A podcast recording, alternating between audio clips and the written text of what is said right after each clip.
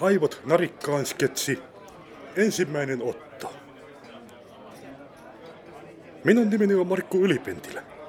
Tämänkertaisen jakson nimi on Aivot narikkaan. Jaha, eipä muuta kuin tervetuloa mukavaa. Tervetuloa sisään. Haluatteko pistää aivot narikkaan? Kyllä, kiitos. Ja tota, jos voisitte vielä hoitaa asian niin, että niihin uusiin aivoihin, mitkä pistätte mun päähän, niin, niin älkää pistäkö niihin ollenkaan näitä työmuistoja. Koska tota, mä ajattelin nyt vähän rentoutua ja olla vapaalla. Selvä juttu. Työmuistot pois ja sitten pistetään tästä teikäläisen tällainen kytkypää. Hoidetaan homma sillä tapaa, että tuo pää on sitten säilyssä täällä narikassa. Sen voi tuoda sen voi tulla hakemaan pois sitten myöhemmin, kun olette lähdössä.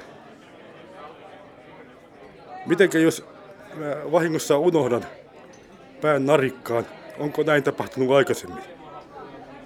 Aikaisemmin, joskus tapahtui näin, mutta nyt, nyt me ollaan kyllä tarkempia tästä, koska eihän siitä mitään tuo, että ihmiset rupeaa ryyppyaivoilla kuljeskelemaan ympäriinsä. No niin, eipä muuta kuin hyvää illan jatkoa ja meillähän valomerkki tulee kello puoli neljä, että neljään mennessä pään pitäisi olla palautettuna.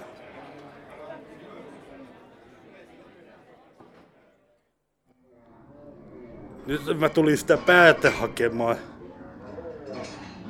Selvä. Vaihdetaan pää paikalleen. Minkälainen ilta oli? No ei ollut kyllä oikein häppöinen ilta. Pistetäänkö sitten...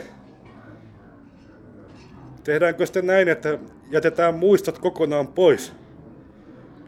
Kyllä tuossa nyt muutama hyvä muisto oli, että tota, ei välttämättä ihan kaikkia tarvisi jättää. Jonkun naisen puhelinnumeronkin mä sain.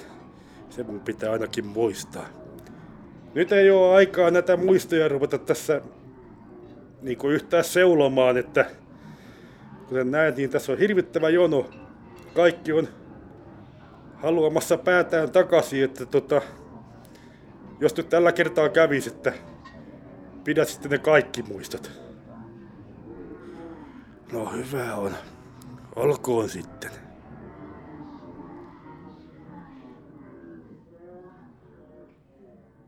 Nyt saitte selityksen sille, miksi ravintolaillan jälkeen muistot ovat joskus vähän hämäriä. Koska eipä monetkaan niitä muistoja välttämättä halua palauttaa epäonnistuneen illan jälkeen. Vaikka tämä sketsi tapahtui kaukaisessa ja hämärässä tulevaisuudessa, aikaisemmin aivojen vaihto ilmeisesti tapahtui huomaamatta.